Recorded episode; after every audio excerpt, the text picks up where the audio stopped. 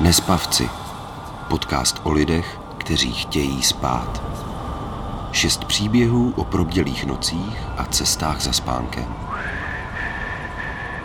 Nespavci. Podcastová série Magdalény Hejzlarové na rádiu Wave.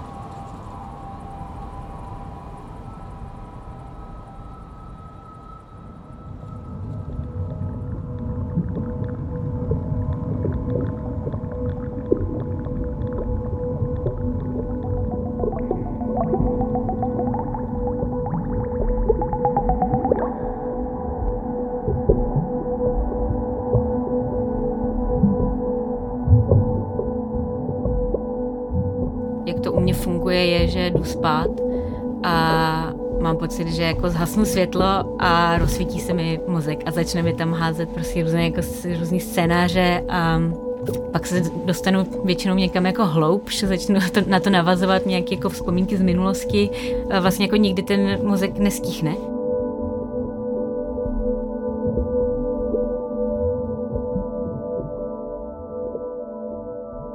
Martina spí špatně od dětství. Je to ten typ nespavce, co se v noci propadá do myšlenkových spirál, ze kterých je těžko dostat se ven. Ve dne je to ale energická a příjemná mladá žena. Vystudovala sociologii a pracuje v Institutu kriminologie. Učí na Univerzitě Karlově. Vedle práce má Martina taky manžela a malou dcerku. A tak se snaží skloubit práci, rodinu a spánek.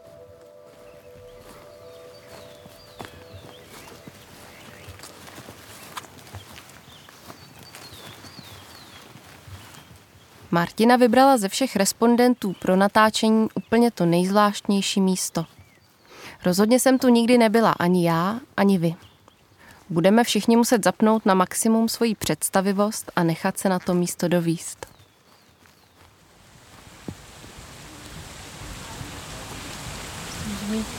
Jako tam. Aha.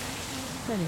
Takže tohle je uh, takový stělesnění toho, že to má ty prvky, které já potřebuju v té scenérii. A to je vodní prvek. Uh, tady je takový pramínek.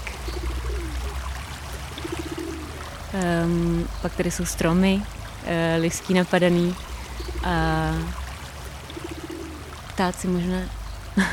a tohle jsou jako ty prvky, které tam většinou jsou v různých podobách. Chceš a nechceš vede mě?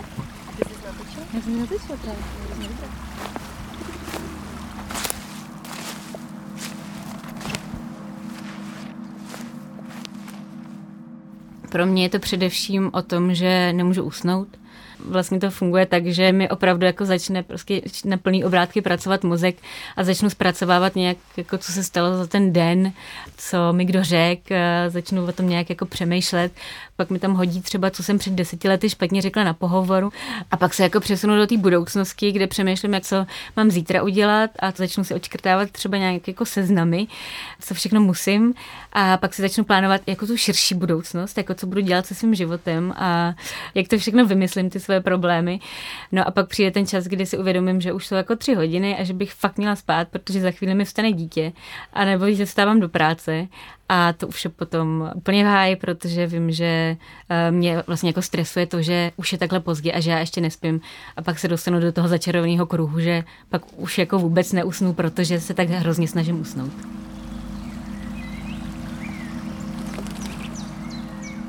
Vlastně tím, že mi to začalo už v útlém dětství, tak si nepamatuju moc to období, kdybych problémy se spánkem neměla. Já jsem paradoxně nejlíp za svůj život spala v době, kdy jsem kojila, protože tam nějak jako ten prolaktin nebo co tam jako uvolňuje všechny za hormony, tak mě uspával hodně, takže jsem vlastně jako v noci, když se zbudila dcera, tak jsem jí nakojila, hnedka jsem zase usla. Bylo to přesně jako poprvé a naposled to bylo období, kdy jsem byla schopna usnout i přes den, což se mi vlastně nikdy v životě jako jindy nestalo. Takže to jsem si jako poprvé vyzkoušela, jaký je ten život se spánkem. Což je jako paradoxní, protože většina lidí jako v těch prvních eh, měsících života dítěte nespí, že? Ale já jsem spala prostě líp než obvykle. No a potom, když jsem přestala kojit, tak se mi to rozjelo zase zpátky a vrátila jsem se zpátky do té nespavosti, kdy nejdřív se to projevovalo tak, že jsem se budila v noci a čekala jsem třeba, jako, že se zbudí to dítě, takže jsem se tak nějak jako už jako budila předtím i z nějaký jako možná nervozity o to dítě, jako že jsem věděla, že tam spí, že mě to nějakým způsobem rušilo. No a potom se mi vrátila jako ta moje plná forma té nespavosti, o čem jsem mluvila před chvílí, o těch jako myšlenkových pochodech. Martina ve dne pečuje o dítě a tak myšlenky odsouvá na druhou kolej. Nemá na ně čas. V noci jsou pak o to hlasitější. Martina to nazývá bludný kruh nespavosti nebo spirála myšlenek. Myslím, že tuším, co ti myslí. Sama se často ocitám v polospánku, kde nefunguje vůle ani rozum. A strach má nade mnou najednou navrh. Jak vrátit tomu svýmu mozku klid a sebejistotu? Nacházíme se pořád na Martinině bezpečným imaginárním místě. A ještě jak jsme sem jako přišli, víš, tak to je, takhle přesně to jako probíhá, že já tam jako přijdu na to místo, že jdu nějakým, um, nějakou jako cestičkou a pak se objevím na tom místě a tam jako můžu vydechnout. Pořád mám pocit, že to místo je stejný, jako že to je na stejném místě, akorát se trošku jako mění ten, ten obraz, který vidím. A promítám si do toho ty své zkušenosti, nebo to, co vidím, nebo to, co mi v nějaký moment přinese klid. Což je třeba teďka tohle místo, takže myslím, že to má potenciál.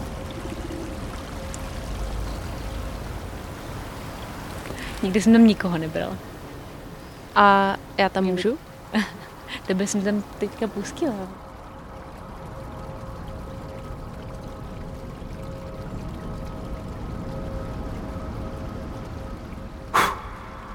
Ale vlastně um, v čem je to těžší pro mě s tím dítětem je, že já tím, že jsem zvyklá vstávat nad ránem, tak já bych potom byla schopná to dospat, ale tím, že musím vstávat v 7 ráno, protože vstává dítě, tak uh, už nemám ten luxus toho ranního dospávání.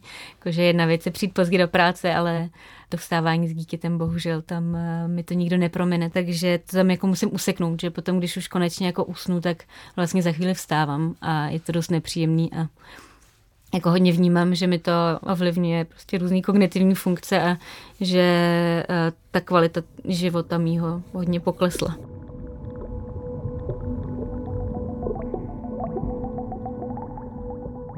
Právě, že mi přijde, že jsem v takovém tom jako survival modu, že tak nějak jako přežívám a snažím se fungovat, ale vlastně nevím, co, co to všechno dokáže udělat a uh, jestli jestli prostě to nebude mít nějaké jako závažné následky nebo nějaké jako trvalé následky, které by mě potom dohonily někdy později. Jako já vlastně moc nevím, co všechno to ovlivňuje, co všechno to dělá s tím tělem a trošku se bojím, abych se, abych se nezbláznila, jako když mám být upřímná.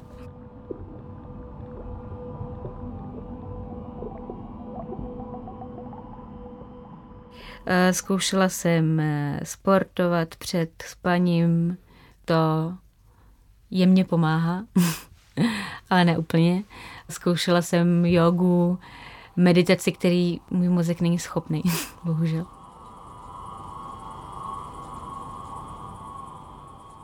Ptát se nespavců, co jim pomáhá usnout, je otázka úplně za trest. Můžeme mít tisíc imaginárních míst, ale i tak v nás často zůstává pocit, že nepomáhá nic, teda kromě prášku na spaní. Je to jednoduchý. Kdyby nám něco pomáhalo, spali bychom a nebyli bychom nespavci. Zkouším tu otázku teda položit trochu jinak. Je ještě něco, co tě v noci uklidní? Martina se očividně rozsvítí. V první řadě to jsou pro mě fakt ty podcasty nebo audioknížky, protože já jsem zjistila, že vlastně to řeší docela ten můj problém, nebo jako tu příčinu té mojí nespavosti. Že vlastně tím, jak eh, mě ten mozek fakt jako běhá a utíká mi prostě do minulosti, do budoucnosti, tak eh, ten podcast mě vlastně nějakým způsobem jako stáhne na zem a donutí mě zakoncentrovat se na, na ten obsah. A když se mi podaří se opravdu jako odpoutat od toho světa těch myšlenek, tak mi to často jako opravdu navede do toho spánku.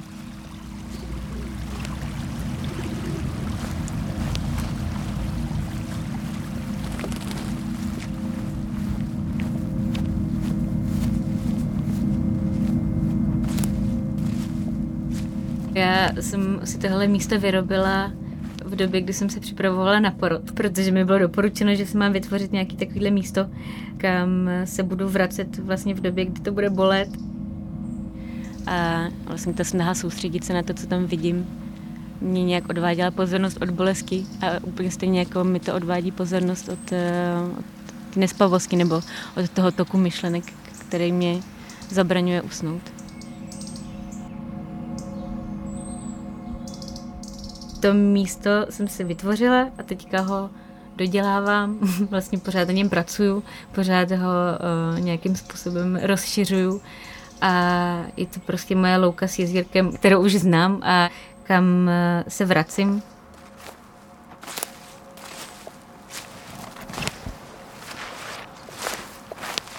Říkám, jako, že to už je tak, jako, tak velkou součástí té mojí osobnosti, že to tak nějak jako všichni přijali, že to je součást mě a že to je ta Markina, co nespí. A že už jako na tom neskladávají nic divného a, a Vím, že prostě když mi někdo řekne, že se nevyspal ten den předtím, tak já mu už ani neříkám, že já taky, protože vím, že to tam je prostě ode mě očekávaný, že by vlastně já spíš bych měla informovat někoho o tom, že jsem se vyspala včera, než že jsem se nevyspala ale jako já nemám asi potřebu být v tomhle nějakým způsobem podporovaná, protože jsem to přijala jako svůj stav a nemám pocit, že by mi s kým někdo mohl nějak pomoct nebo že bych potřebovala nějakou podporu v tomhle ohledu.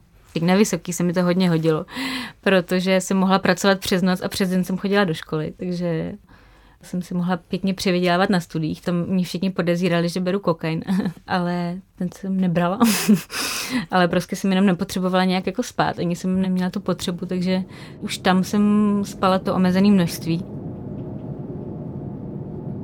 Martina se snaží skloubit roli matky a kriminoložky. Ve dne je s dítětem a na sebe ani svoje myšlenky nemá čas. Večer pracuje. Dobře ví, že pracovat na počítači do noci není to pravý. S dítětem to ale jinak moc nejde. Ptám se jí, jestli je v noci netíží taky těžký témata, kterým se musí ve své práci věnovat. To rozhodně ne. Přijde, že se právě až moc zabývám těma svýma tématama. Tenhle režim mám teďka, protože mám dítě a je pravda, že problémy s nespavostí začaly vlastně mnohem díl předtím.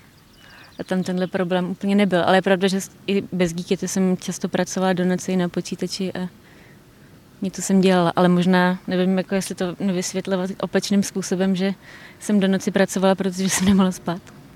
Pak jsem se dostala do takového začarovaného kruhu.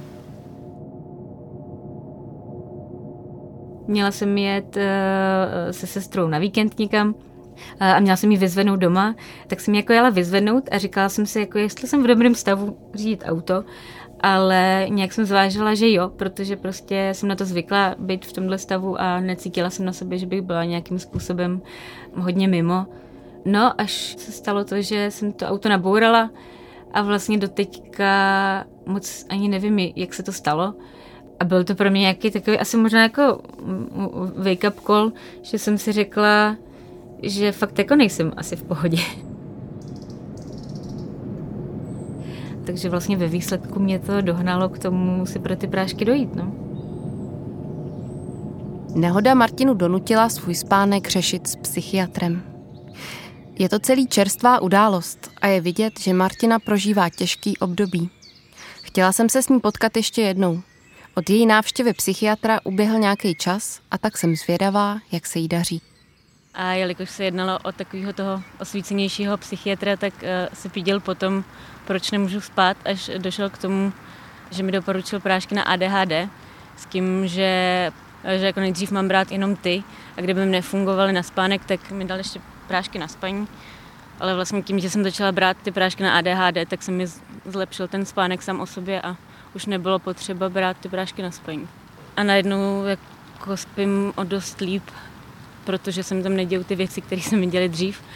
A když jsem na tom hodně špatně, nebo když, eh, když vstanu třeba uprostřed noci a nemůžu, eh, nemůžu se vrátit ke spánku, tak si dám třeba nějakou jako malou část toho prášku na spaní, ale používám ho fakt jako vzácně. Když jsem je zkoušela v minulosti, tak eh, vlastně vím, jak to na mě působí, že jsem pak ten druhý den dost grogy a vlastně s tím, že to dítě mám, tak jsem se těm práškům fakt chtěla vyhnout, protože představa, že vstávám jako na prášku na spaní eh, k dítěti a řeším nějaké jako noční problémy, je pro mě vlastně dost hororová. Ale nějak jsem jako usoudila, že už to potřebuje řešení a teďka to budu muset vyzkoušet s práškama. No. Martina se snaží dál hledat i jiné cesty, jak spánek vrátit. Dost podobně jako mnoho z nás nespavců. Kolik lidí, tolik způsobů. Um, teď, jak jsem byla u toho doktora, tak ten mě zásobil jako eh, širokou škálou uh, nějakých YouTube videí a nějaký jogy, mysli nebo podobných mechanismů, které k tomu jako mají pomoct. Pak mi řekl, že se mám sprchovat studenou vodou. A že pokaždý, když jako zajedu do těch myšlenkových um, procesů, takže si mám vzpomenout na ten pocit, na ten jako fyzický pocit studené vody. A že by mi to mělo pomoct. Takže to teprve vyzkouším, ale dávám tomu naději. Jako i když člověk se snaží usnout, tak je to o tom nějakým způsobem jako vnímat tu svoji fyzickou schránku nebo jako naladit se na tu fyzickou stránku, aby se člověk právě odpojil od těch myšlenek, eh, který ho jako zavádí do těch spirál, které potom vedou k té nespavosti. Takže mi to přijde vlastně docela, eh, docela dobrý způsob, že je to vlastně opět jako takový, takový jako probuzení do toho, nebo jako návrat do té reality.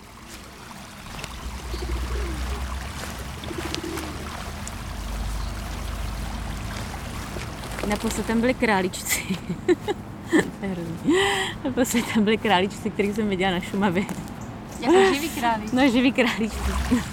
Ale, a, a vymýšlíš si to jako, že si řekneš, a co bych si tam ještě hodila? Ne, oni se tam zjevujou. Oni se tam prostě sami zjevujou. Já jako vždycky dojdu na to místo a pak se tam ale jako dost začnou promítat promítat ty jednotlivé prvky a to už uh, úplně neovládám.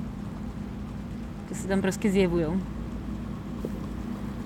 Když jsem s tím začínala, s tuhle strategií, tak uh, to bylo opravdu kýčový místo z plagátu z větnamské uh, restaurace, s vodopádem a s řekou a postupně se začalo přetvářet eh, na základě nějakých jako zkušeností a obrazů, který jsem poskládala a pozbírala na různých vycházkách a výletech.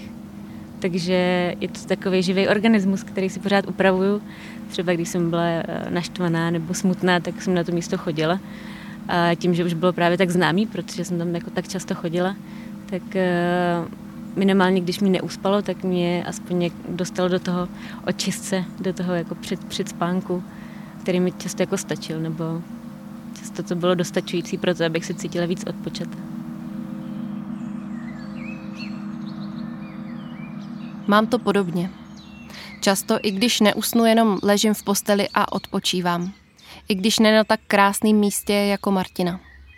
Beru to tak, že i to mi nějakou energii dá, Možná už jste ale někde slyšeli, že v posteli se má jenom spát a tak vám to nejde dohromady. V terapii ale existují dva možný přístupy. Jeden se soustředí na to, aby nám postel pořád připomínala hlavně spánek. A tak se doporučuje, abychom radši vstali a šli něco dělat. Ten druhý přístup pracuje s tím, jak se vyrovnat s úzkostí přímo v posteli. Já i Martina jsme si k tomu druhému došli postupně a tak nějak intuitivně imaginárního místa se dostáváme na jedno trochu víc skutečný. Je tam i ten vodní prvek. Ptáků zpívá o trochu míň a pod nohama nám šustí místo trávy listopadový listí. Měříte teplotu? Jo, jo. Kolik to má?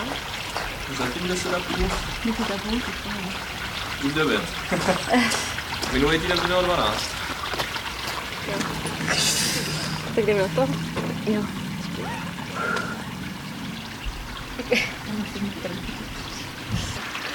Tři, dva, jedna.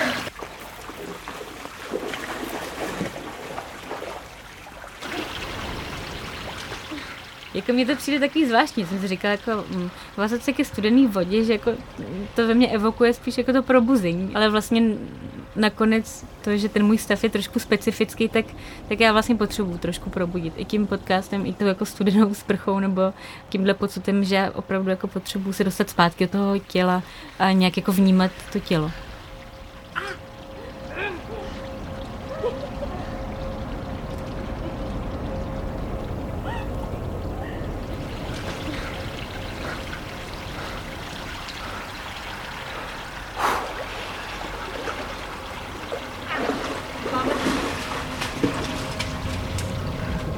Bylo to zajímavý, takový ten moment, kdy to bodne poprvé. A pak to odejde.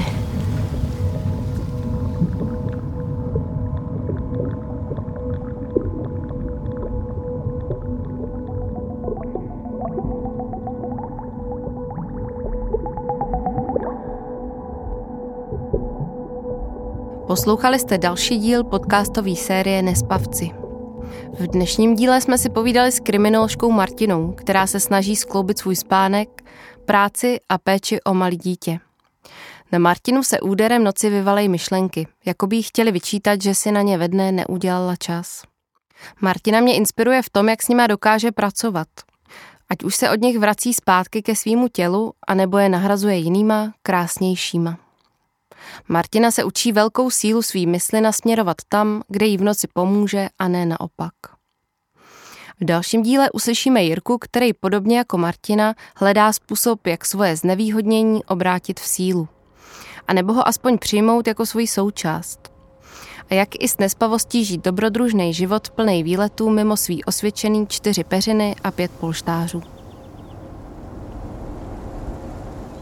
Pokud se vám líbil zvukový design aktuálního dílu, poslechněte si i hudební koláž, kterou vytvořil Stanislav Abraham. Je určená všem, kteří hledají v noci klid. Neslibujeme, že u ní usnete, ale třeba vás na spánek dobře připraví. Najdete ji na webu Rádia Wave i v podcastových aplikacích. Loučí se Magda Hejzlarová.